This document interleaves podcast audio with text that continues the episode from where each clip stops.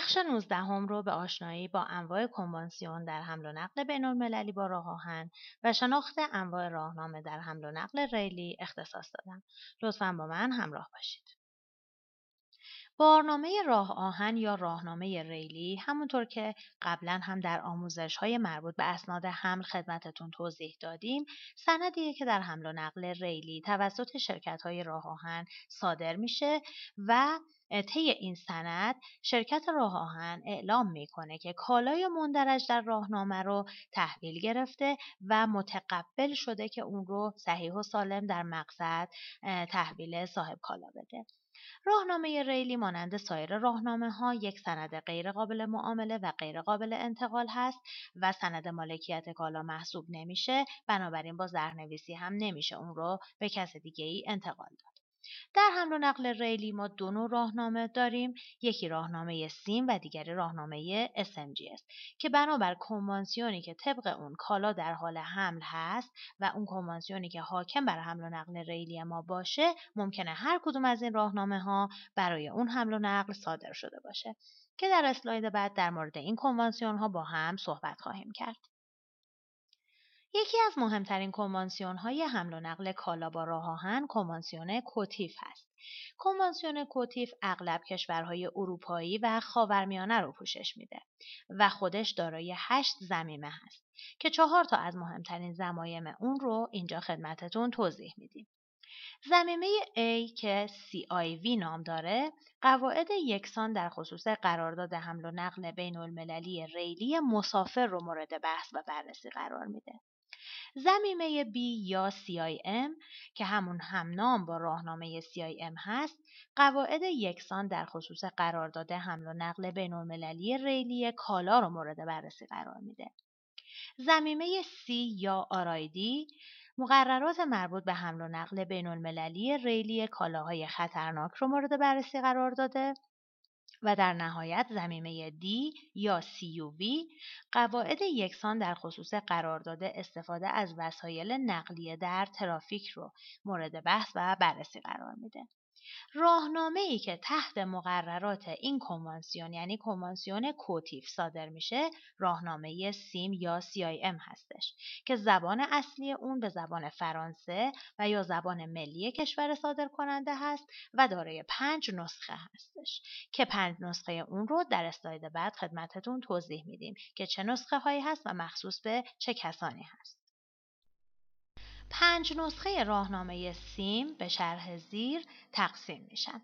نسخه اول که نسخه اصلی راهنامه هست همراه کالا ارسال میشه و در ایستگاه مقصد تحویل گیرنده کالا میشه. برگه دوم که برگه راه نام داره همراه محمول ارسال میشه و شامل اطلاعات کامل کالاست که بر اساس درخواست کشورهای مسیر و گمرکات مربوطه کپی از اون می‌تونه به عنوان سابقه در اختیار اونها قرار بگیره. برگه سوم اعلامیه ورود کالاست که همراه کالا در ایستگاه مقصد تحویل گیرنده میشه. برگه چهارم رونوشت راهنامه یا نسخه مخصوص فرستنده است و نسخه پنجم سوش ارسال هستش که در ایستگاه مبدع باقی میمونه. در این قسمت می‌خوایم در مورد سازمان OSJD و موافقت نامه حمل و نقل کالا با راه آهن که همون راهنامه SMGS هستش صحبت بکنیم. راه آهنهای کشورهای CIS برخی کشورهای اروپای شرقی و مرکزی، چین، مغولستان، کره، ویتنام و ایران برای ساماندهی حمل و نقل بار در ارتباط مستقیم بین المللی توسط خطوط راه آهن بین خودشون موافقت نامه ای رو از طریق سازمان همکاری خط آهن یا همون سازمان OSJD منعقد کردند. که این موافقت نامه برای کلیه عملیات حمل و نقل کالا بین ایستگاه های عضو این موافقت نامه اعتبار داره و می‌تونه با راهنامه SMGS که صادر میشه به مورد اجرا گذاشته بشه. راهنامه SMGS هم مانند راهنامه سیم زبان خاص خودش رو داره زبان اون زبان روسی و زبان ملی کشور صادر کننده هست و همچنین دارای زمائمی هستش. زمیمه یکش مقررات حمل بار زمیمه دو مقررات حمل کالای خطرناک در خطوط ارتباط بین المللی زمیمه سه مقررات فنی بارگیری و باربندی محمولات زمیمه چهار مقررات مربوط به واگن‌های خصوصی زمیمه پنج دستورالعمل اطلاع رسانی و زمینه 6 دستورالعمل راهنامه سیم یا SMGS هستش و این راهنامه در هفت نسخه چاپ میشه که در اسلاید بعد در مورد اینکه نسخ اون چه نسخی هستند و متعلق به چه کسی هستند با هم صحبت خواهیم کرد. هفت نسخه راهنامه SMGS هر کدوم برای خودشون اسمی دارن و متعلق به یک نفر هستند. نسخه اول نسخه شماره یک و اصل راهنامه نام داره که همراه کالا به مقصد ارسال میشه. نسخه دوم سیاهه راه نام داره که همراه کالا تا مقصد ارسال میشه. نسخه سوم برگه تحویل کالا نام داره که همراه کالا تا مقصد ارسال میشه. نسخه چهارم نسخه دوم راهنامه نام داره که در مبدع تحویل فرستنده میشه.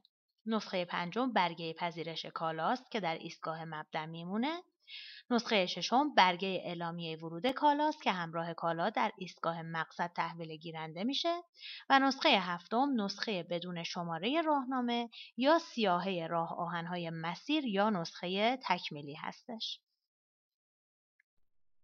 اطلاعات مندرج در راهنامه های ریلی مانند اطلاعات مندرج در سایر راهنامه ها و سایر بارنامه ها هست یک تفاوت های جزئی داره. نام و آدرس فرستنده کالا، نام ایستگاه مبدع و مقصد کالا، نام و آدرس گیرنده کالا، مشخصات کامل کالا از قبل نوع کالا، تعرفه اون، ابعاد و وزنش، تعداد بسته ها، نوع بسته ها و مشخصات کامل در درون اون ذکر میشه، شماره واگن، جزئیات مورد لزوم جهت گمرک هایی که در مسیر وجود داره و هزینه حمل کالا که معمولا بر اساس تعرفه راه آهن مشخص میشه و به دو صورت پیشگرایی پس کرایه هست در داخل اون ذکر میشه.